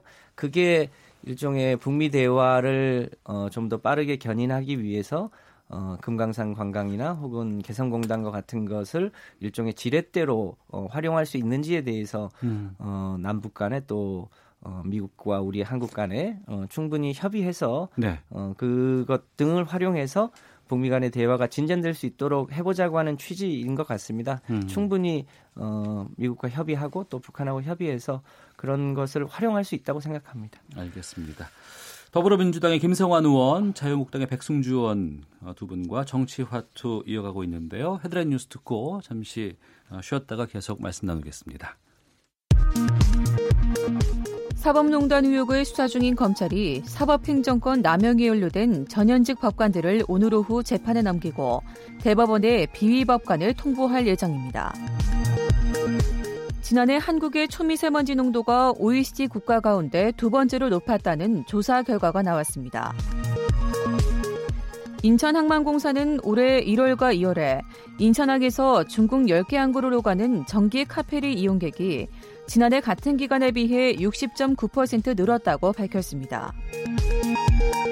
국토교통부가 저비용 항공사에 대한 신규 면허 발급 여부를 오늘 오후 결정 발표합니다. 주식으로 세금을 낸 납세자의 조세 회피를 막기 위해 비상장 주식을 물납한 가격 이하로 다시 살 수 없는 대상이 물납자 본인에서 가족과 관계 법인으로 확대됩니다. 지금까지 헤드라인 뉴스 정한나였습니다. 이어서 기상청의 송소진 씨 연결합니다. 미세먼지와 날씨 정보입니다. 어제보다 공기가 더 탁해졌습니다. 현재 전국의 초미세먼지 농도가 60에서 190 마이크로그램으로 평소보다 3배에서 9배가량이나 높은 상태입니다. 때문에 전국 대부분 지방에 초미세먼지와 미세먼지 특 보가 내려져 있습니다. 지금 중국발 스모그가 계속 유입되고 있고 우리나라의 대기는 정체돼 있어서 먼지가 계속 쌓이고 있습니다. 오늘과 내일 전국적으로 공기가 많이 탁할 전망이니까요. 각 건강 관리에 각별히 주의하시기 바랍니다. 오늘 먼지 안개 때문에 하늘이 뿌연 곳이 많겠습니다. 한낮 기온은 서울 14도, 대전 15도, 광주와 대구 17도까지 올라 평년 기온을 3도에서 8도 가량 웃돌겠습니다.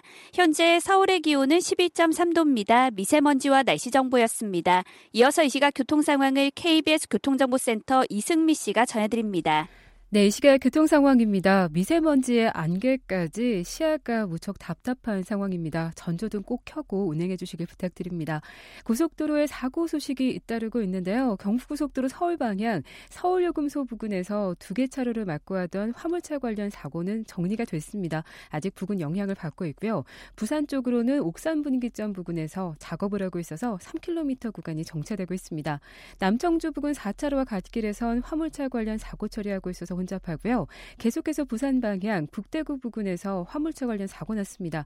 2km 구간 밀리고 있고요. 영동고속도로 인천 쪽으로도 횡성 휴게소를 조금 못 간 곳에서 사고 나서 3차로가 차단되고 있습니다. 잘 살펴 지나셔야겠고요. 중부 내륙고속도로 양평 방향으로 충주 분기점 부근 4km 구간 작업 여파로 정체되고 있습니다. KBS 교통정보센터였습니다.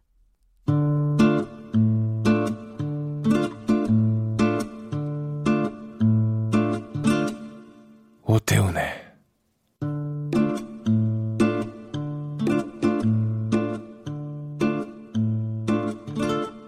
시사본부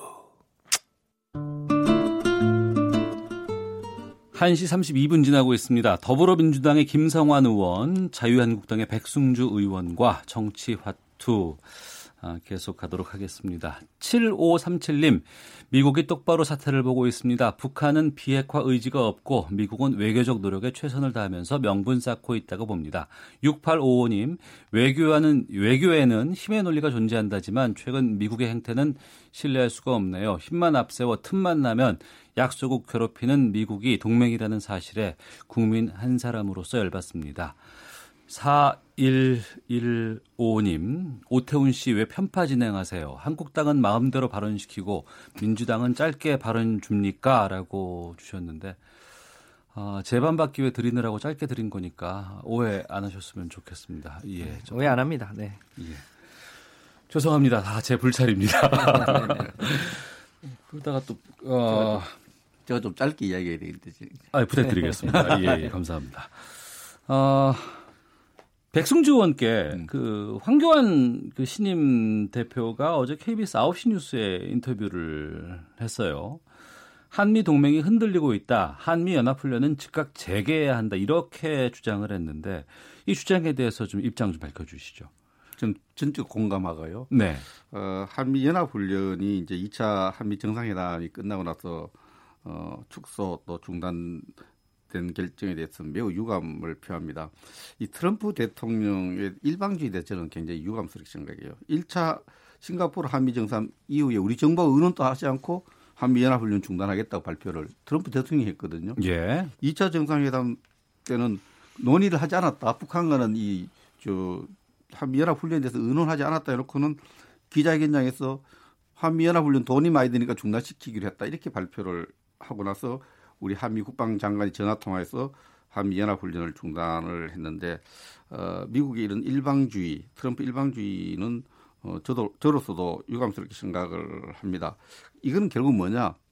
한미가 뭐 비셀 틈 없는 협력 관계 동맹을 갖추고 있다고 우리 정부가 강조했지만 네. 한미 인식 차가 굉장히 많이 나타나는 거죠. 이런 면에서 어, 훈련 중단 결정 과정에서 또 여러 가지 지금 한미 간의 또 핵 정보의 공유 문제라든지 어 이런 문제에서 한미의 또 군사 태세가 무너지고 있는 건 사실입니다. 음. 훈련을 안 하면요. 바로 네. 표시가 나요. 음. 골프 선수가 하루 훈련 안 하면 본인이 알고 이틀 훈련 안 하면은 예. 코치가 알고 일주일 훈련 안 하면 관객이 안다 그래요. 그래서 네. 한미 연합 훈련을 오히려 강화할 줄 알았죠. 이 저 결렬됐으니까 북한 핵 의지 확인돼서 한미 연합 훈련을 강화할 줄 알았는데 중단시키니까 아 이게 참 황당하고요. 한미 연합 체제가 상당히 무너져 내린다는 느낌을 가집니다. 알겠습니다. 여기에 대해서 김성환 의원님. 그래서 백승주 의원님 말씀이 트럼 미국 미국이 그렇게 하는데 우리는 그것에 대해서 반대해야 된다 뭐 이런 취지처럼 들리는데 그 아까도 말씀드렸습니다만 한국과 미국을 한편으로 하고 이제 북하고의 관계가 70년 전에 전쟁을 치렀습니다. 그때는 어, 실제로 원수 같았죠. 근데 그 원수지간을 청산하고 지금 친구로 가자는 거지 않습니까? 근데 그 과정에 쌓였던 여러 가지 이제 앙금들을 풀어나가는 과정이기 때문에 그 과정에 맞게 어, 한미 이제 군사 훈련이라든가 이런 것도 이제 바꿔 나가야 되는 시점이죠.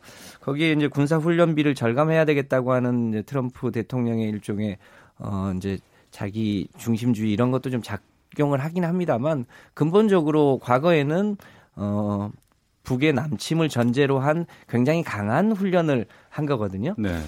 반격을 포함해서 이제 다시 일종의 북진까지를 포함한 여러 가지 훈련들을 하는 건데 지금은 이제 상황이 많이 변한 거란 말이죠. 그 변한 것에 맞게 훈련의 내용이나 이런 거를 바꿔 나가야 될 필요가 있다. 라고 저는 생각을 합니다. 알겠습니다. 그 상황이 변했는데 맞습니다. 상황이 변했는데 어떻게 바뀌었느냐? 북한은 핵무기를 갖고 있고 핵무기 포기할 생각을 안 갖고 있고 우리 그래서 더 군사를 강화해야 되는 그런 상황으로 바뀌었습니다. 예. 여기서 마무리 짓도록 네. 하겠습니다. 자, 올해 들어서 한 번도 본회의를 열지 못했던 국회였습니다. 아, 어제 어, 나경원 대표의 국회 등원 결정한 이후에 우여곡절 끝에 3월 국회 개원되는 것으로 어, 보입니다. 3월 7일부터 열리나요? 어떻습니까? 김성환 의원님? 예, 그 이제 국회 소집 요구서를 제출하면 3일 후에 개원을 하니까요. 예. 어, 3월 7일 날 개원하는 걸로 알고 있습니다. 예. 이번 3월 국회에서 여당 주력해서 통과시킬 법안, 계획인 법안들 어떤 것들이 있는지 좀 말씀해 주시고요.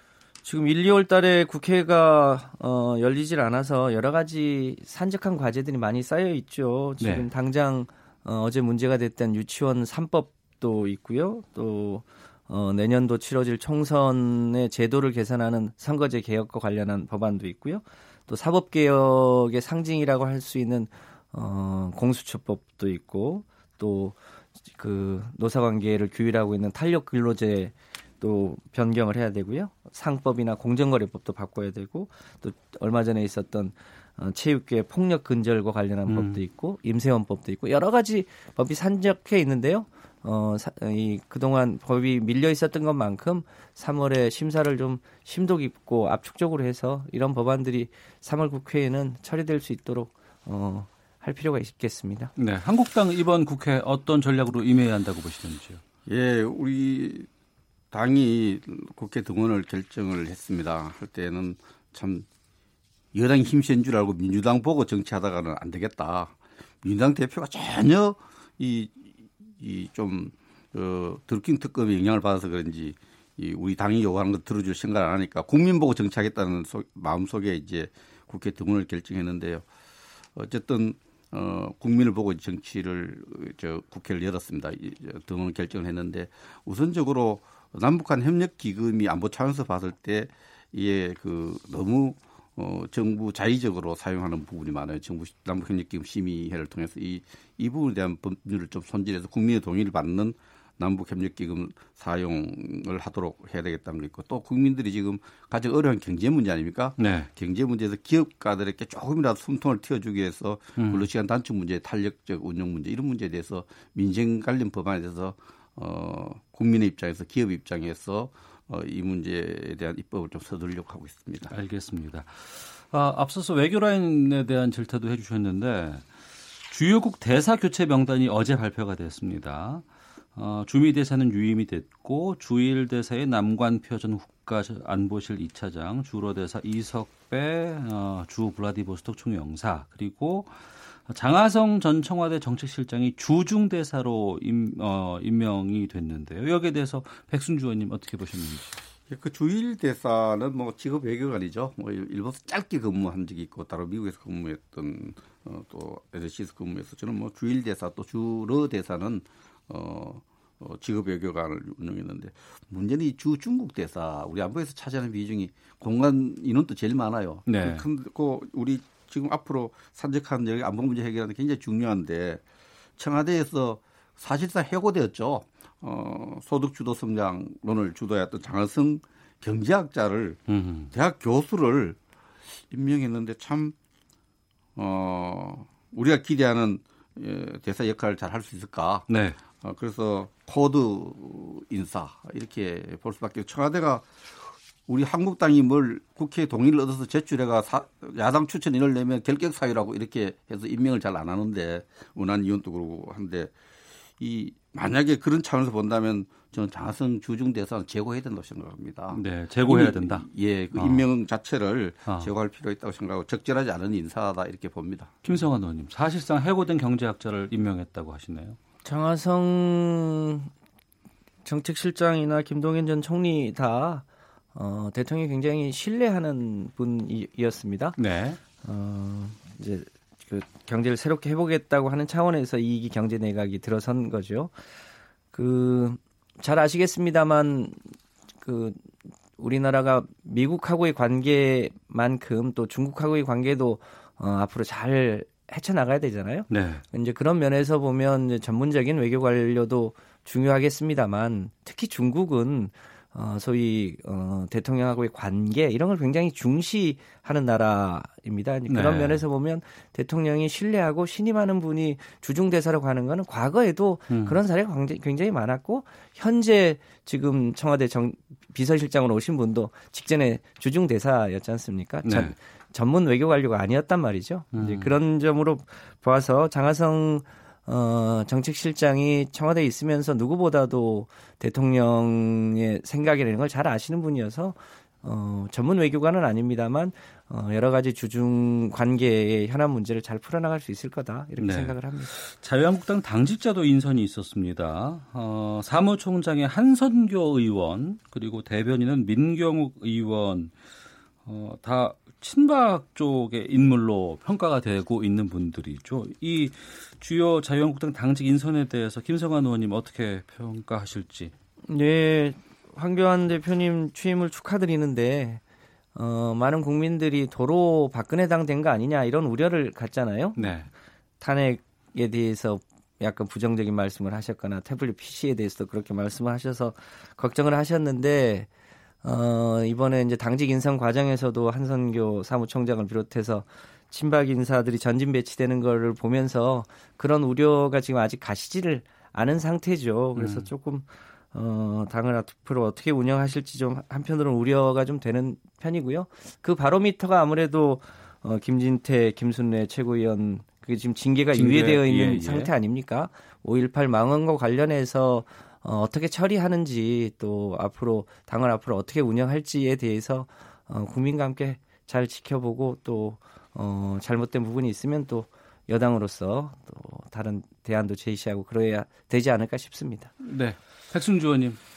예, 예, 그 황교안 대표에게 바라는 이제 우리 당원들 입장하고 국민들 입장하고 이런 걸 따지면 당원들은 어쨌든 통합된 당의 그 모든 에너지를 정치 에너지를 결집시킬 수 있는 그런 운영을 기대하고 있고요. 예. 어, 국민들은 하나 민주주의 정권 교체의 어떤 이런 순환론을 보면은 다음 정권을 교체할 수 있는 그러한 어떤 어, 국가 경영 능력 이런 쪽에다가 예, 관심을 갖고 안 보겠습니다. 국민 전체는 지금 시작했기 때문에 어, 잘해줄 걸로 기대해 봅니다. 알겠습니다. 한 주간의 중요한 정치 현안 둘러싼 현직 의원들의 허심탄회한 속내 들어보는 정치와투 더불어민주당의 김성환 의원, 자유한국당의 백승주 의원 두 분과 함께했습니다.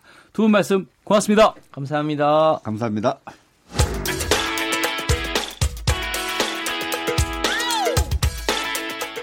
오태훈의 시사본부는 여러분의 소중한 의견을 기다립니다. 짧은 문자 50원, 긴 문자 100원의 정보 이용료가 되는 샵 9730, 우물정 9730번으로 문자 보내주십시오. KBS 라디오 앱 콩은 무료입니다. KBS 라디오 오태훈의 시사본부. 지금 여러분은 대한민국 라디오 유일의 점심 시사 프로그램을 듣고 계십니다. 연예계 뉴스를 깊이 있게 다뤄보는 하재근의 문화살롱 시간입니다. 문화평론가 하재근 씨 나오셨습니다. 어서 오십시오. 예, 안녕하세요. 예. 가요계를 이끌던 그룹 빅뱅이 지드래곤과 승리의 논란으로 지금 구설에 오르고 있습니다. 게다가 승리의 버닝썬 사건은 연일 새로운 사실이 보도되고 있고 성접대 의혹 메시지 원본이 나왔다는 기사가 있어요. 네, 그러니까 승리 씨가 과거에 뭐 성접대 알선 의혹이 있다라고 하면서 그 메시지 내용이 보도가 됐었는데 네. 그게 재구성이 된 거였었죠. 음. 그래서 당연히 원본이 있을 줄 알았는데 원본이 이렇게 쉽게 구해지지가 않는다고 해서 뭐 어떻게 된 거냐 궁금해하던 차에 놀랍게도 이 메시지 원본이 국민권익위원회 제보가 됐다. 네. 이렇게 지금 보도가 나와서 놀랍죠. 보통 이제 이런 거 제보할 때 수사기관 경찰이 지금 수사하고 있으니까 그쪽으로 가야 정상인데 이게 국민권익위원회로 간 이유가 음. 한 매체가 보도를 했는데 제보자가 네. 이 메시지 내용 안에 그 경찰과의 유착 의혹 등이 있기 때문에 어. 경찰을 못 믿겠다라고 예. 해서 권익위로 이것을 제보했다. 어. 그러니까 이게 도대체 그럼 경찰을 얼마나 못 믿는다는 거냐. 그것 때문에 지금 막 논란이 벌어지고 있고 그리고 보도에 따르면 음. 이 메시지 원본 안에 여러 연예인들이 참여하고 있던 대화 메시지 수만 건이 있다. 네. 이러니까 승림 씨 말고도 어. 여러 연예인들 그럼 또또 다른 사람이 연루될 가능성이 있는 거냐. 음. 그리고 또 어, 연예인들이 드나들던 강남 클럽들과 경찰과의 유착 의혹도 들어있다. 네. 클럽들. 그러니까 번인성만의 문제가 아니라는 거죠. 음. 그러니까 강남보다 광범위한 차원에서 클럽들과 경찰들의 유착 의혹이 등장한다면 그 2010년대 초반경에 강남 경찰서에 피바람이 분 적이 한 번 있었거든요. 대대적으로 아, 인사 이동, 어. 유착 의혹 때문에 어. 그런 적이 있었는데 한 10여 년 만에 또 다시 그런 사건이 터질지 예. 뭐 관심이 어, 집중되고 있습니다. 이 보도에 대해서 승리 쪽에서는 어떤 입장을 표하고 있습니까? 그러니까 승리 씨 측은 이 보도에 대해서는 어떤 입장인지는 아직 모르겠는데 음. 애초에 이 메시지 보도가 등장했을 때 네. 그때 그 메시지는 조작된 것이다 이렇게 얘기했었고 아, 메시지 자체가 조작된 네. 것이다. 그래서 그 조작된 것이라는 것에 대해서 반박을 하려면 네. 원본이 있어야 된다. 어. 그래서 원본이 이제 이슈가 됐던 것인데 네. 그 원본의 존재에 대해서 경찰이 원본이 없다는 진술을 확보했다. 음. 그런 식으로 얘기했었거든요. 예. 그 원본이 없는 건가? 음. 믿을 수 없는 보도였나? 그러고 있었는데 요번에 원본이 권익위로 나갔다는 게 이제 발표가 된 거고 네. 그러면 그 경찰은 왜 원본이 없다는 진술을 확보했다 이런 식으로 이야기를 한 거냐. 음. 가 되면서 경찰에 대한 불신이 커지면서 경찰이 굉장히 지금 망신을 당하는 네. 상황이 됐습니다. 어. 어, 승리 씨는 경찰 조사를 받았고 이후에 헌데 또 이제 이 소속사인 YG 쪽에서 뭐 증거 인멸했다는 의혹도 나오고 있다면서요? 네. 그러니까 승리 씨가 경찰 조사를 이제 밤새서 받았는데 새벽에 승리 씨가 나올 때쯤에서 YG에 그 자료 파쇄하는 업체 트럭이 예. 두 대가 들어갔다라고 어. 해서 그 자료 파쇄에 나선 것이 아니냐. 그러니까 네티즌들이 이거 증거인멸 아니냐 이런 음. 식으로 음. 이제 의혹을 제기했던 건데 네. YG 쪽에서는 아니다. 이건 정기적인 우리 회사 자료 정리 차원에서 하는 거고 파쇄도 안 했다. 지금 보관돼 있다 어딘가 창고에 음. 그렇게 이야기를 했고 지금 어 일단 버닝썬 내부에서 벌어지는 뭐 성범죄, 마약 유통 의혹 이것과 승리 씨와의 연관성도 아직 확인된 것이 없는데 네. 설사 그게 확인된다 하더라도 승리 씨 개인 사업 과정에서 벌어진 것이기 때문에 YG 엔터테인먼트하고는 어, 연결고리가 없거든요. 네. 근데 너무 네티즌들이 승리 씨도 거의 지금 막 범죄자 취급하고 어. YG 엔터테인먼트를 무슨 범죄 집단으로 단정 짓다시피 하면서 너무 지금 몰아가고 있는 것이 아니라 성급하게 예. YG 엔터테인먼트가 이렇다하게 뭐가 나온 게 없는데도 불구하고 벌써부터 무슨 증거인멸한다는 식으로 그러니까 좀 너무 과도하게 그러니까 진상 규명은 해야 되는데 어. 그렇다고 해서 너무 과도하게 이제 그 예단하면서 몰아가는 것은 좀 주의해야 될 것 같습니다. 이 소속 그룹이 빅뱅이잖아요. 네. 이 빅뱅 멤버들이 다 논란을 좀 불러일으킨 적이 있어요.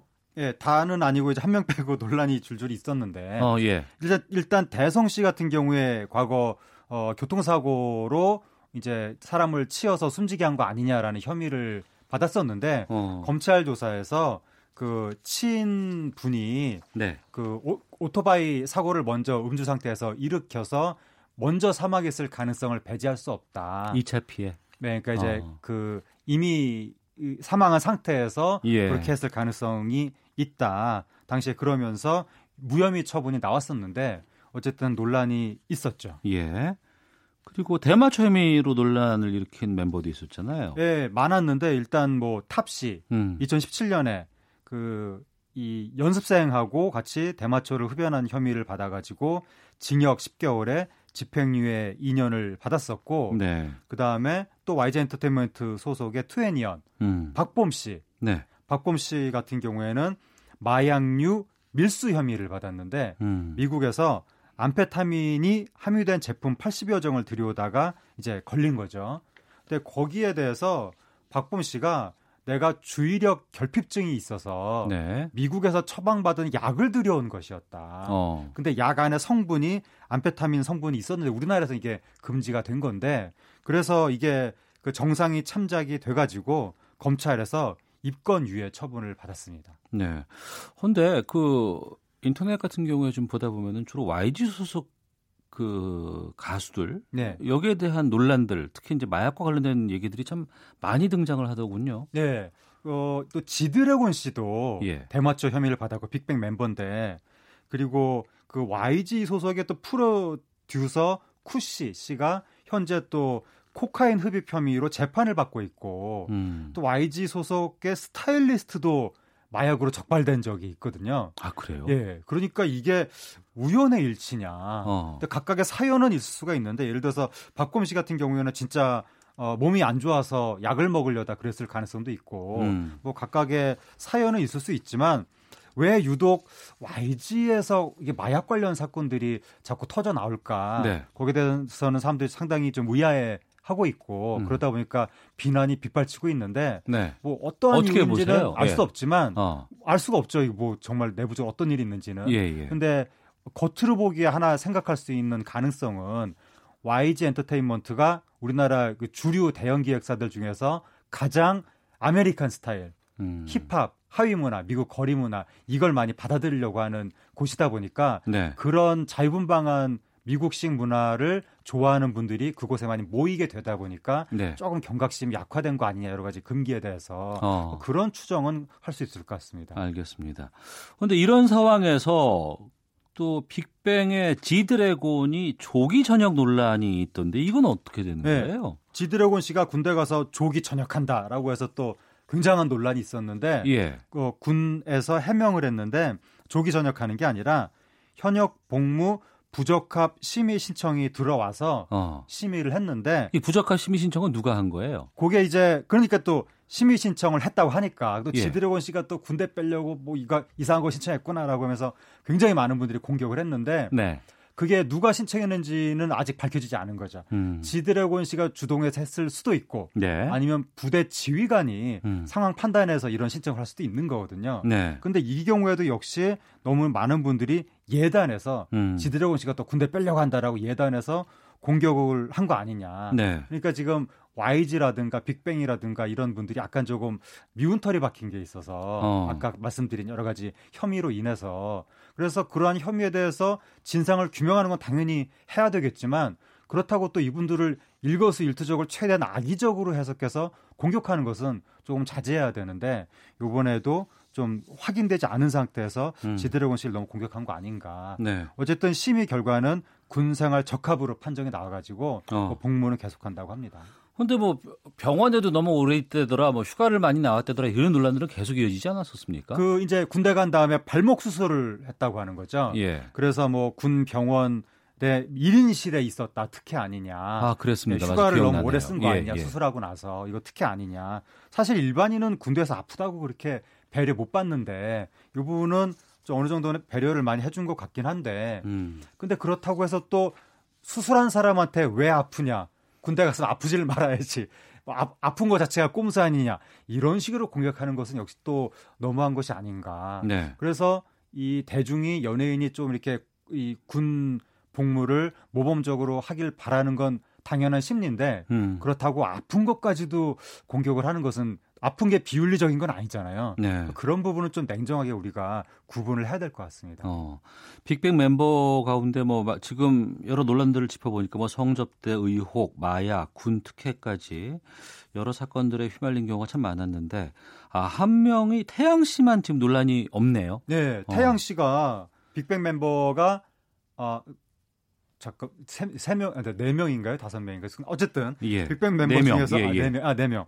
그 중에서 태양 씨만 어. 논란이 없고 뭐 독실한 기독교 인이라고 하는데 예. 굉장히 모범적인 생활을 한다고 알려져 있거든요. 음. 그러다 보니까 다른 다른 세 명과 태양 씨가 너무나 차이가 많이 난다. 네. 태양 씨를 빨리 보호해 줘야 되는 거 아니냐. 음. 안 좋은 물이 들지 않도록 그런 이야기가 나오는데 그 빅뱅이 우리나라에서 그 방탄소년단이 지금 이렇게 우뚝 서기 전까지 예, 예. 그 대표 한류 그룹 중에 하나였거든요. 네. 청소년들한테 영향을 굉장히 많이 미치니까 음. 그 멤버들이 이 부분에 대해서 조금 경각심을 가져야 될 것 같습니다. 네. 빅뱅 멤버가 다섯 명이네요. 아, 다섯 명. 예, 지드래곤, 태양, 탑, 대성 승리라고. 아, 예, 그렇습니다. 예, 우리 밖에 있는 최지원 PD가 예. 정정해서 헷갈립니다. 어, 주셨어요. 예. 이 논란이 앞으로도 좀 계속 좀 며칠간 이어지지 않을까요? 아니 지금 이게 지금 며칠간이 문제가 아니라 네. 아까 왜 그 메시지 원본에서 연예인들 등장했다고 말씀드렸잖아요. 예, 예. 클럽들 나왔고 어. 수사가 확대될 수 있다는 거죠. 예. 그리고 또 버닝썬 관련해서 나오는 의혹이 VIP 룸을 매개로 마약 성범죄가 벌어진 거 아니냐 음. 이런 의혹이 나오는 건데 지금 버닝성 공동 대표가 조사를 받고 있는데 네. 그게 만약에 사실이 되면 음. VIP 룸을 누가 사용하겠습니까? 네. 외국인 부자거나 우리나라 유력자, 어. 정재계 2세, 3세, 유명 연예인. 예. 만약에 이런 분들 이름이 나오기 시작하면 이 사건이 어디까지 튈지. 어. 그다음에 경찰 유착 의혹도 지금 일부 단서가 어, 유의미한 진술들이 나오고 있어서 네. 일이 굉장히 커질 가능성이 있습니다. 예. 철저한 수사가 있어야 네. 될 것으로 봅니다. 자, 문화평론가 하재근 씨와 함께 했습니다. 고맙습니다. 감사합니다. 예. 오태훈의 시사본부 마치겠습니다. 내일 오후 12시 20분에 다시 인사를 드리겠습니다. 내일 뵙겠습니다. 안녕히 계십시오.